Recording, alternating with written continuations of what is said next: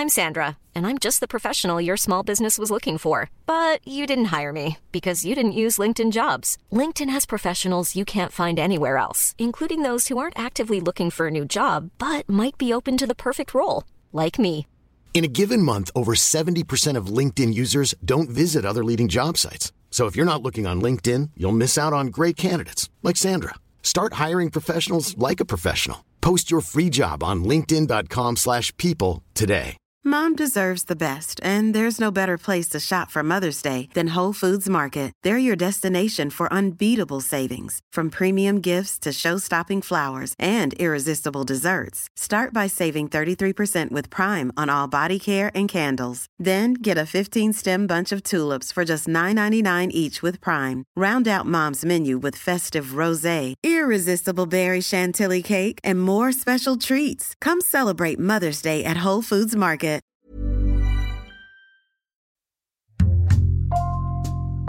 Bonjour, c'est Thibault Lambert et vous écoutez Code Source, le podcast d'actualité du Parisien.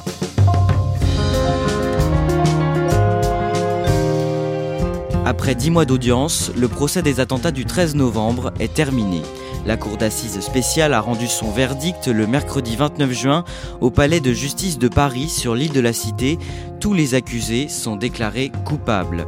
Salah Abdeslam, le seul survivant du commando terroriste, est condamné à la plus lourde peine prévue par le droit français, la prison à vie. Depuis le début dans Code Source, on vous fait vivre cette audience historique avec les voix des journalistes du service police-justice du Parisien qui la couvrent. Pascal Aigret et Timothée Boutry viennent aujourd'hui nous raconter les temps forts de ces deux derniers mois de procès.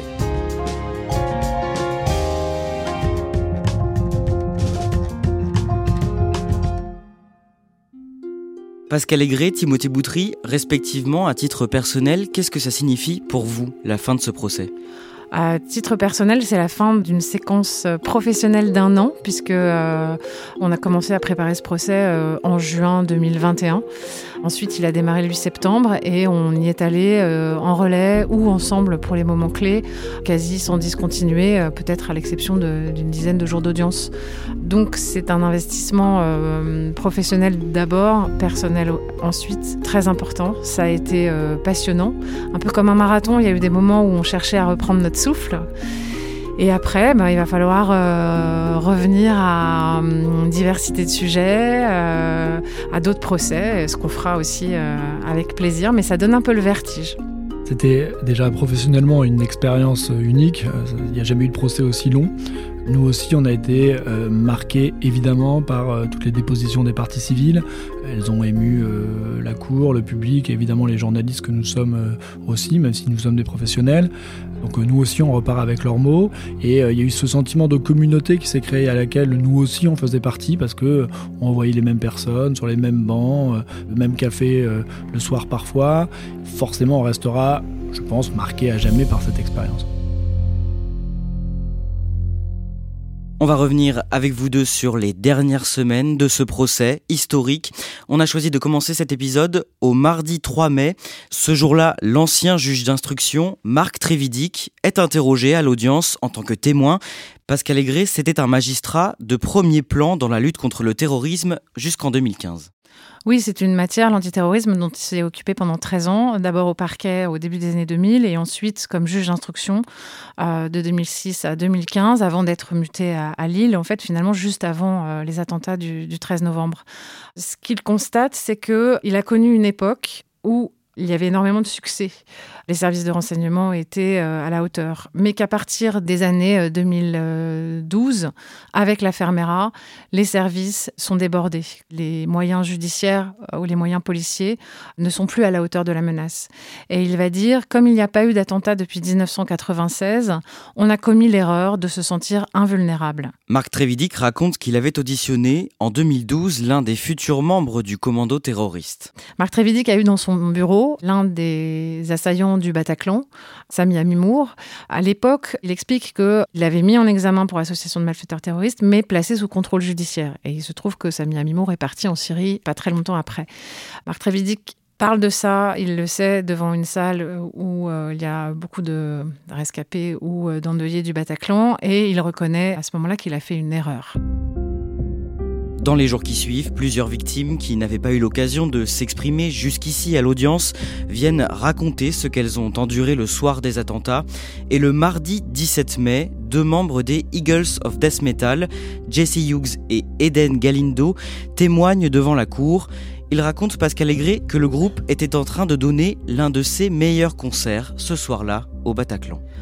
Eden Galindo, qui est un des musiciens du groupe, euh, était euh, un peu en backstage et il dit mais tout le monde dansait, il y avait une atmosphère incroyable euh, et que c'est dans cette ambiance-là qu'ils ont entendu les bruits d'une fusillade. Il a cru que le système de son explosait. Jesse Hughes glisse que comme il a grandi dans une communauté désertique en Californie, il a tout de suite compris que c'était des coups de feu. Il se retourne et crie euh, en anglais euh, aux autres vers shooting. Ils sont en train de tirer.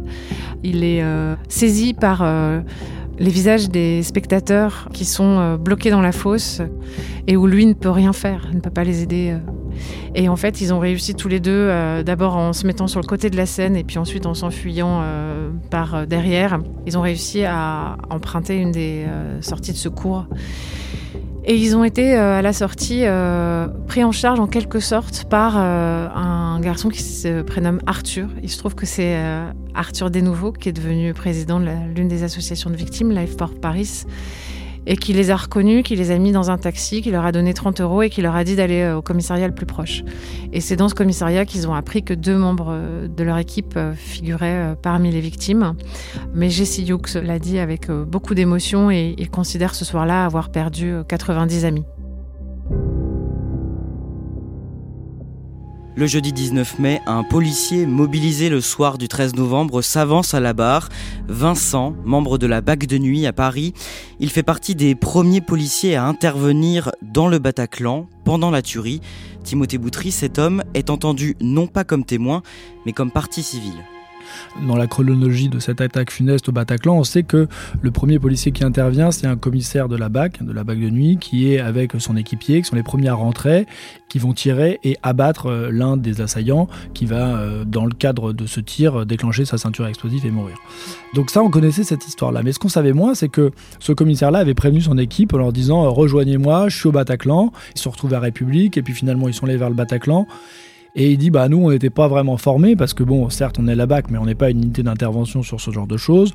Ils y sont allés et il dit bah, on s'est retrouvé face à, l'horreur, euh, des corps agglutinés, figés, des flaques de sang. et il dit bah voilà j'ai posé le genou à terre et je me suis rendu compte que j'étais sur une victime. Euh, donc ça tout ça ça ça le hante et en fait ils ont évacué quantité de blessés avec des civières improvisées jusqu'à ce que euh, la BRI intervienne pour l'assaut final. Vincent raconte qu'il est traumatisé par cette séquence et notamment par l'image d'une des victimes. Oui, il parle d'une jeune fille qui avait le, visage complètement arraché. Il dit bah voilà, ça m'a fait plaisir parce que je l'ai revue à l'audience et elle était effectivement présente ce jour-là dans la salle d'audience et elle a eu beaucoup d'opérations, mais il a vu qu'elle était déjà toujours en vie. Effectivement, c'est un homme qui reste très traumatisé. On l'a dit, il témoigne comme partie civile, donc euh, il est victime de ces attentats. Il explique qu'il euh, a fait une dépression, que son couple n'a pas survécu. Ce procès, lui aussi, comme d'autres victimes, ça va l'aider peut-être à, tourner la page et à passer à autre chose. Mais en tout cas, il est resté policier. Il dit voilà, c'est mon métier, j'ai fait mon métier, j'ai encore cette passion pour ce métier-là. Le lundi 23 mai, le procès entre dans sa dernière ligne droite avec pour commencer, comme c'est toujours le cas aux assises, les plaidoiries des avocats des parties civiles. Elles sont 2600 à ce stade, représentées par 300 avocats. Pascal Aigret, pour éviter que chaque avocat vienne plaider un par un, il a fallu imaginer une autre manière de procéder. Ils se sont mis d'accord pour que certains ne plaident pas, que certains plaident pour les autres. Euh, et pour ça, ils ont choisi des thématiques, des thématiques euh, aussi diverses que euh, la question de la solidarité, la question des victimes par ricochet, c'est-à-dire la place des proches dans le procès, ou encore la question des responsabilités de l'État. On ne peut pas raconter ici toutes les plaidoiries des parties civiles, mais pour donner un exemple, elles ont décidé, les 24 et 25 mai, de parler des instants avant et après les attentats. L'avant, c'est d'essayer de reconstituer le bonheur d'avant, où toutes ces personnes ont touché la mort euh, du doigt. Et euh, ils l'ont fait avec des cartographies parce qu'ils se sont efforcés, ces avocats aussi dans leur coordination, de resituer, par exemple, sur les terrasses des bars euh, parisiens, où était euh, ce groupe, par exemple, d'internes en médecine qui se sont retrouvés à faire euh, des premiers secours, ou alors ce groupe de vendeurs d'écharpes au Stade de France?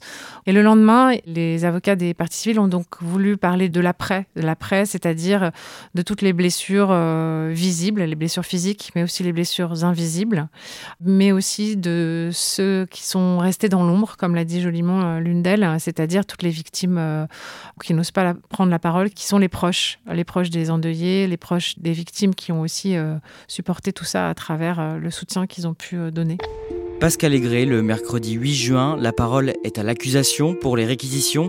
Trois magistrats qui représentent le parquet doivent, pendant trois jours, exposer les faits et requérir une peine pour chacun des 20 accusés. C'est d'abord l'avocate générale Camille Entier qui doit s'exprimer. D'abord, qui est-elle? Camille Entier, euh, à l'audience, elle est en robe rouge. Elle est euh, l'ancienne chef de ce qu'on appelait la section C1 du parquet de Paris, c'est-à-dire le parquet antiterroriste avant la création du parquet national antiterroriste.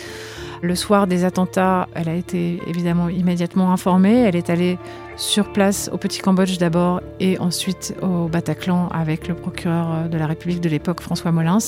Elle a vécu ce dossier dès la première minute et jusqu'à ce procès euh, six ans et demi euh, après. Camille Hennetier se lève pour prendre la parole. Elle a ôté son masque. C'est une belle femme, brune, avec les cheveux mi-longs. Son visage est grave, euh, elle est extrêmement concentrée quand elle commence à, parler pour ce réquisitoire fleuve. Dans un silence total, elle commence par ces mots à la cour en forme d'interrogation. Quelles images, quelles paroles resteront? Votre verdict, assurément. Elle parle aussi des noms des disparus qui ont été égrenés euh, le 8 septembre. C'était un moment aussi très fort euh, du début du procès. Dans ce moment-là, il y a un moment particulier où elle parle de la façon dont les récits des victimes ont offert une sorte de miroir inversé à l'idéologie euh, djihadiste euh, islamiste. Ce miroir inversé, elle le définit comme l'éloge de la vie euh, face à la mort, la force du courage face à la lâcheté et en somme l'humanité face à la barbarie. C'est un moment particulier parce qu'on sait qu'après, euh, ils vont rentrer, elle puis les deux autres avocats généraux, euh, dans le dur qui est euh, de reconstituer à partir de leur réquisitoire le puzzle des attaques et puis d'étayer ce qu'ils estiment être la culpabilité des accusés. Pendant son audition, le principal accusé, Salah Abdeslam, avait expliqué qu'il avait été intégré au commando terroriste au tout dernier moment. Timothée Boutry, que disent les avocats généraux à ce sujet? L'accusation explique qu'il est impliqué en amont dans ces attaques, puisqu'on sait que Salah Abdeslam est allé chercher les futurs membres du commando en voiture à la fois en Allemagne et en Hongrie pour les ramener en Belgique. Et Camille Antier dit mais ça c'est une mission de confiance, on ne confie pas ça à n'importe qui.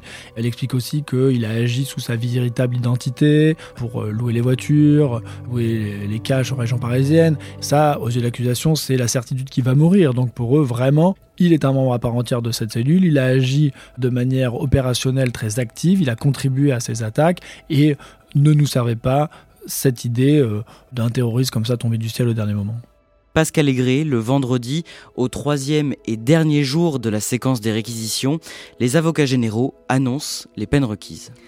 Pour les accusés euh, absents, ceux qui sont jugés par défaut, il y a euh, cinq peines de perpétuité euh, requises. Pour les présents, cinq peines de perpétuité également.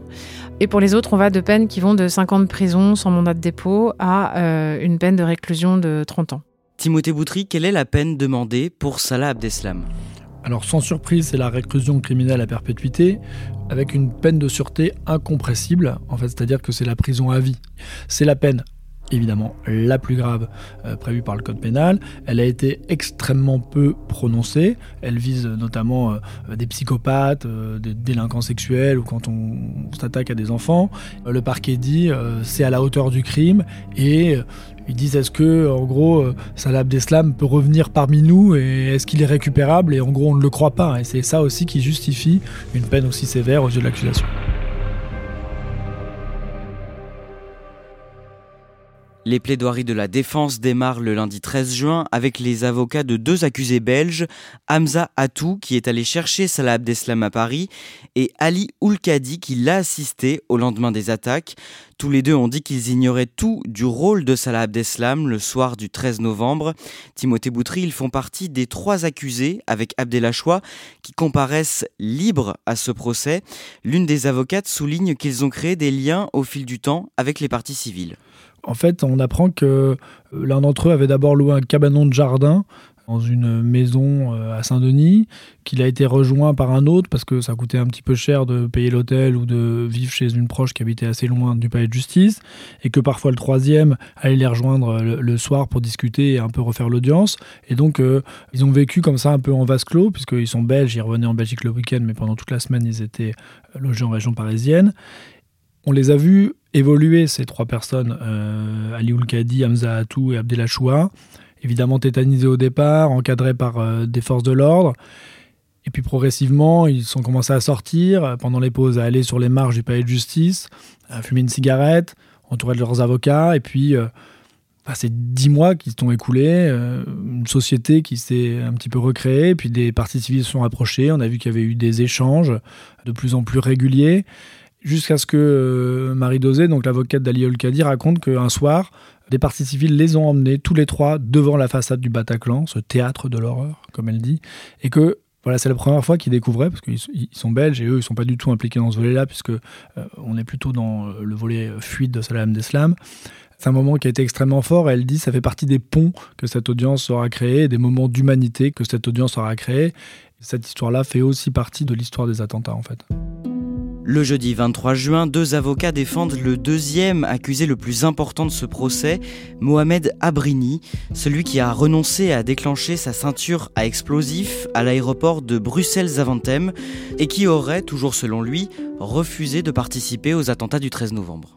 Alors Mohamed Abrini, c'est celui qu'on connaît sous le nom de l'homme au chapeau, puisque euh, lors des attentats de Bruxelles du 22 mars 2016, euh, il est capté par les images avec le bob sur la tête. Euh, promène sa valise chargée d'explosifs et finalement il va fuir et, bon, bah, la valise n'explosera pas contrairement à, celle de ses complices. Lui il est jugé parce que euh, c'est un très très proche de Salah Abdeslam, qu'il a participé euh, en amont à la location des voitures, à la location des planques et euh, ce qu'il explique c'est que il était prévu pour le 13 et que finalement au dernier moment il a renoncé et il est parti comme un voleur et c'est vrai que ça a semé une certaine zizanie. Que dit sa défense? Sa défense dit non mais attendez, vous réclamez une peine extrêmement lourde de réclusion euh, criminelle à perpétuité à la sortie d'une peine de sûreté de 30 ans. C'est totalement démesuré, c'est beaucoup trop lourd. Maître Violo a des mots euh, extrêmement forts aussi sur, euh, sur ce que signifie la perpétuité. Elle plaide même contre cette peine de perpétuité. Elle dit, voilà, c'est rajouter des barreaux au ciel, c'est voilà, une peine déshumanisante. Son autre avocat, Stanislas Kenazi, qui est en fait un, Belge qui a grandi dans le quartier de Molenbeek. Et lui, il nous fait revivre un peu cette ambiance. Il raconte euh, un climat où euh, il y a la télé allumée sur les chaînes d'infos euh, en continu arabe et que on va être abreuvé d'informations sur l'Occident, une vision binaire de la société, et que tout ça, c'est un climat. Et dit, je vous dis pas qu'il a été radicalisé par la TV, comme il dit, mais quand même, il faut comprendre le contexte dans lequel Mohamed Abrini et d'autres ont baigné. On ne peut pas évoquer euh, ici toutes les plaidoiries de cette audience, mais globalement, les avocats ont joué à plein leur rôle de défense.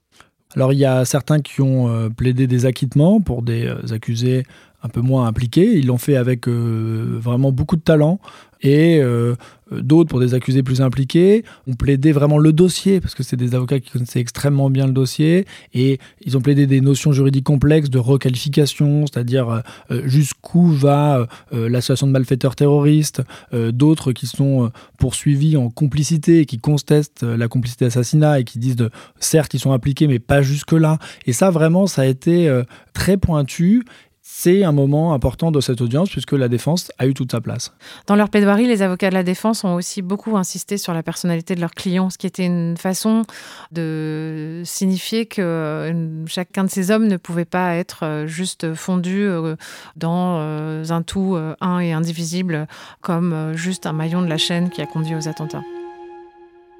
Pascal Aigret, on en arrive au dernier jour des plaidoiries de la défense avec celle des deux avocats de Salah Abdeslam. À cette occasion, la salle d'audience se remplit à nouveau le vendredi 24 juin. Tout le monde est très concentré sur euh, ce qu'ils vont dire. Eux sont extrêmement stressés. Martin Vett euh, tremble même au début de sa plaidoirie. Avec Olivier Ronen, on va avoir euh, une plaidoirie plus offensive, très batailleuse, très vibrante aussi. Pour Maître Ronen, la peine demandée par le parquet, à savoir la réclusion criminelle à perpétuité incompressible, est extrêmement sévère. Elle parle de réquisition démesurée. Elle est extrêmement offensive à l'encontre de ces réquisitions en parlant d'une euh, torture blanche, une peine de mort lente en quelque sorte. Elle dit Ces dix mois de procès n'auront-ils servi à rien? Seriez-vous cynique et nihiliste? Vous étiez où depuis septembre? Ce qu'elle veut dire par là, c'est que le parquet n'aurait pas vu l'armure se fendiller, c'est-à-dire euh, Salah Abdeslam faire l'effort de sortir de cette posture de combattant de l'État islamique qu'il a proclamé au début du procès, pour laisser entrevoir euh, plutôt euh, ce qu'il était avant, le petit gars de Molenbeek, que tout le monde décrit comme un gars gentil qui va au casino jouer et qui boit des coups avec ses copains dans des cafés. Elle cite beaucoup les experts psychiatres qui ont parlé de ça et de cette oscillation entre cette posture de combattant et euh, ce qu'il a euh, d'humanité. Vraiment, c'est une, plaidoirie qui veut dire à la Cour, regardez Salah Abdeslam, ne le considérez pas comme un être irrécupérable en le condamnant à la prison à vie, comme un fanatique déshumanisé, mais comme quelqu'un qui a une possibilité d'évolution, et donc ne lui infligez pas la perpétuité incompressible. Timothée Boutry, quelle est la thèse défendue par les avocats d'Abdeslam sur le fond de l'affaire? Déjà, ils reprennent à leur compte, euh, évidemment, la version qui a été avancée par leur client à l'audience, à savoir que Salah nous a expliqué que après avoir déposé les trois kamikazes du Stade de France, il s'est garé et que euh, il est allé dans ce bar du 18e arrondissement, qu'il a commandé une boisson et que euh, il a vu des jeunes en train de danser et euh, qu'il a renoncé par humanité, ça c'est ce qu'il avait dit lors de l'audience et donc ses avocats disent mais pourquoi douteriez-vous de cette version? Voilà, il n'y a pas de raison que vous n'endossiez pas cette version. Le parquet a dit nous sommes convaincus que sa ceinture était défectueuse et qu'il a bien tenté de commettre une attaque et sa défense se dit euh, il a renoncé volontairement à ne pas euh, déclencher cette ceinture. Donc euh, voilà, eux, ils vont vraiment aller à rebours de ce que soutient l'accusation. Ils vont également développer une argumentation très juridique sur la qualification des faits, puisque toutes ces attaques, que ce soit le Stade de France, les terrasses, le Bataclan, mais aussi le projet à Schiphol, l'aéroport d'Amsterdam, sont considérés comme une seule et même scène de crime pour le parquet. Donc à partir du moment où on est engagé dans l'une de ces attaques, on est co-auteur de toutes les autres. Salah Abdeslam est poursuivi au titre de la coaction de toutes les scènes de crime. Et la défense de Salah Abdeslam dit, pour le Stade de France, ok, on accepte. Il a convoyé les trois kamikazes, il les a déposés en voiture, qui vont se faire sauter. Là-dessus, on ne conteste pas. En revanche, D'où peut-il être considéré comme le complice des attentats sur les terrasses et sur le Bataclan? Et ça a son importance juridique, puisque si Salah Abdeslam encourt la, la prison à vie, la perpétuité incompressible, c'est parce que on vise euh, des tentatives de meurtre sur euh, les policiers, les forces de l'ordre au Bataclan, en fait, puisque on considère que euh, les assaillants tiraient sur, sur les forces de l'ordre. Et donc la défense dit en gros, vous ne pouvez pas le considérer comme le co-auteur du Bataclan, en creux, ça veut dire vous ne pouvez pas le condamner à cette peine maximale. Donc il y a vraiment un, argument juridique aussi qui sous-tend ces plaidoiries euh, très maîtrisées de Martin Vett et Olivier Ronen. En quelques mots, Timothée Boutry, qu'est-ce que vous avez retenu de cette séquence des plaidoiries? Je crois vraiment que de la vie générale, les plaidoiries de la défense ont été excellentes. Alors, un peu inégales, certes, évidemment, mais dans leur très grande majorité de très grande qualité. C'était vraiment des plaidoiries maîtrisées, documentées, argumentées et euh, vraiment un grand sentiment de professionnalisme qui se dégageait. Et, on l'a suffisamment dit que ce procès, eh ben voilà, c'est une réponse à la barbarie, c'est le droit contre la barbarie. Et là, cette phase de, des plaidoiries de la défense, elle illustre à merveille ce concept et ce qu'on a vécu pendant ces dix mois. Timothée Boutry, les débats de ce procès s'achèvent le lundi 27 juin. Avant que la Cour ne se retire pour délibérer, le président Jean-Louis Perriès donne une dernière fois la parole aux accusés. Oui, la salle est une nouvelle fois comble pour euh, ce qui est euh, traditionnellement la fin d'un procès d'assises. Beaucoup de solennité, beaucoup de, gravité. Ce sont d'abord les euh, accusés libres qui prennent la parole et ils sont extrêmement émouvants. Ils sont le souffle court. Il raconte voilà, à quel point ils ont été marqués par cette audience, à quel point ils ont eu honte de le dire à, leurs enfants. Vraiment, on va sentir une émotion très très forte qui va se dégager. Même le président Périès est, ému à ce moment-là. Ce qui ressort, c'est euh, un mot pour les partis civils quasiment à chaque fois. Certains qui vont à nouveau euh, protester de leur innocence, d'autres qui vont exprimer des regrets, et puis il y aura aussi beaucoup de remerciements à leurs avocats. Donc c'est quand même un moment, là encore, un moment assez fort de cette audience. Pascal Aigret, Salah Abdeslam, prend la parole en dernier. Il a un drôle de gilet euh, matelassé, euh, un peu euh, grisâtre, verdâtre, et le visage extrêmement concentré. Et il commence avec ces mots c'est avec l'épée du parquet sur le coup que je m'adresse à vous. En fait, il rappelle qu'il est rentré en prison à 26 ans. Il reconnaît qu'il a fait des erreurs, c'est vrai, mais il le clame vraiment fortement, mais je ne suis pas un assassin. Et il regarde la cour et il dit, et si vous me condamnez pour assassinat, vous commettrez une injustice. Donc il n'est plus le Salah Abdeslam euh, dans la proclamation euh, des débuts, ce combattant de l'État islamique, euh, cet homme qui parle de la charia. Il est le Abdeslam qui veut être celui qui a fendu l'armure et qui proclame qu'il n'a pas de sang sur les mains. Le mercredi 29 juin, en fin d'après-midi, le palais de justice sur l'île de la Cité à Paris se remplit à nouveau dans l'attente du verdict la fin d'un procès euh, d'exception, un 10 mois de débat, 148 jours d'audience. Euh, les neuf juges de la Cour d'assises spéciale de Paris euh, ont délibéré pendant trois jours dans un huis clos total. À 20h10, le président Jean-Louis Perriès commence la lecture du verdict. Timothée Boutry, tous les accusés sont déclarés coupables. Oui, d'emblée, euh, Jean-Louis Perriès euh, qui euh, expédie en fait ce verdict puisqu'il lit très vite, il dit qu'il va en donner juste un, résumé et il explique que la Cour a répondu oui à toutes les questions sauf une qui concerne Farid Karkash qui est reconnu coupable mais pas pour les qualifications terroristes pour lesquelles il était poursuivi. Et donc on sait tout de suite qu'il n'y aura aucun acquittement. Au niveau des peines, est-ce que la Cour a suivi toutes les réquisitions du parquet? Non, en fait, euh, on va mettre de côté le cas des six accusés qui étaient jugés par défaut, euh, euh, puisque présumés morts ou emprisonnés en, Turquie pour l'un d'entre eux. pour les 14 accusés présents qui ont comparu depuis le 8 septembre dernier, la Cour a suivi trois réquisitions, celle pour les têtes d'affiche, si je puis dire, Salah Abdeslam, Mohamed Abrini, pour un autre accusé, Mohamed Amri, qui était accusé d'avoir convoyé Salah Abdeslam. En revanche, pour les 11 autres accusés, elles sont baissées, les peines, la différence est un peu plus importante pour euh, deux d'entre eux. Ali El Haddad Soufi, il y avait eu 16 ans de prison qui a été requis, il a été condamné à 10, et Farid Karkash, qui a été condamné qu'à 2 ans de prison. Salah Abdeslam est condamné à la peine maximale. Salah Abdeslam a été condamné à la peine la plus importante euh, du code pénal, c'est-à-dire la réclusion criminelle à perpétuité incompressible, c'est-à-dire l'enfermement à vie. Donc Salah Abdeslam est condamné en tant que co-auteur de toutes ces attaques.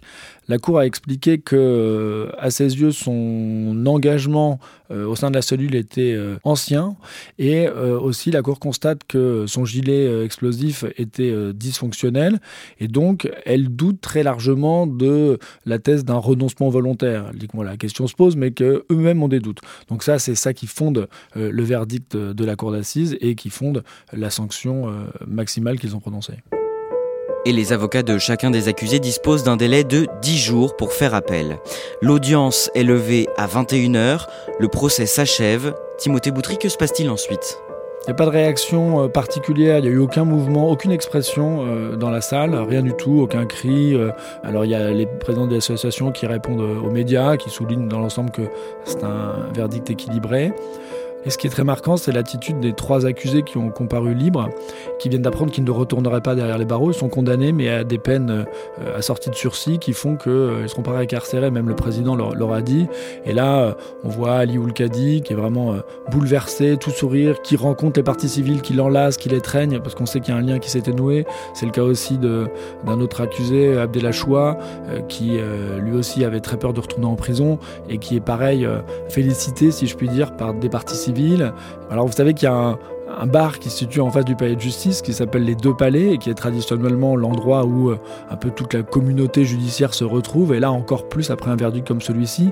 Et en fait là tout le monde a déferlé si je puis dire euh, sur ce bar sur l'île de la Cité et donc euh, jusqu'à tard dans la nuit on a vu beaucoup de parties civiles, des journalistes, des avocats, de la défense, des parties civiles et même les trois accusés libres qui sont venus et les avocats généraux également et en fait il y a toute une communauté qui s'est retrouvée à échanger euh, à refaire un peu le procès. Il y a eu des grands moments d'humanité. Il faut évidemment pas oublier toutes les parties civiles qui ont vécu ce procès seules parce qu'elles n'habitent pas à Paris ou qu'elles n'ont pas pu venir, ou qui l'ont suivi via, la web radio.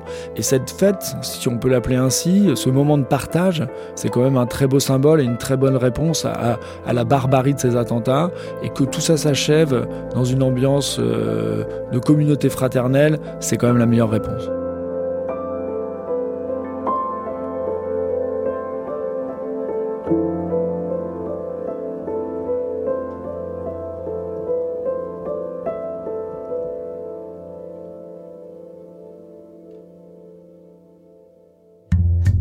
Merci Timothée Boutry et merci Pascal Aigret. Je rappelle que l'intégralité de vos comptes rendus d'audience sont à retrouver sur leparisien.fr et vous pouvez réécouter tous les autres épisodes de Code Source consacrés à ce procès sur leparisien.fr et toutes les plateformes d'écoute.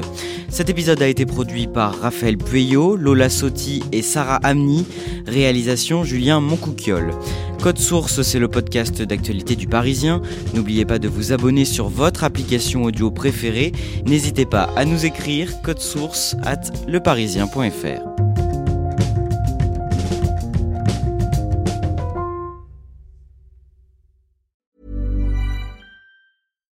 deserves the best, and there's no better place to shop for Mother's Day than Whole Foods Market. They're your destination for unbeatable savings, from premium gifts to show-stopping flowers and irresistible desserts. Start by saving 33% with Prime on all body care and candles. Then get a 15-stem bunch of tulips for just $9.99 each with Prime. Round out Mom's menu with festive rosé, irresistible berry chantilly cake, and more special treats. Come celebrate Mother's Day at Whole Foods Market.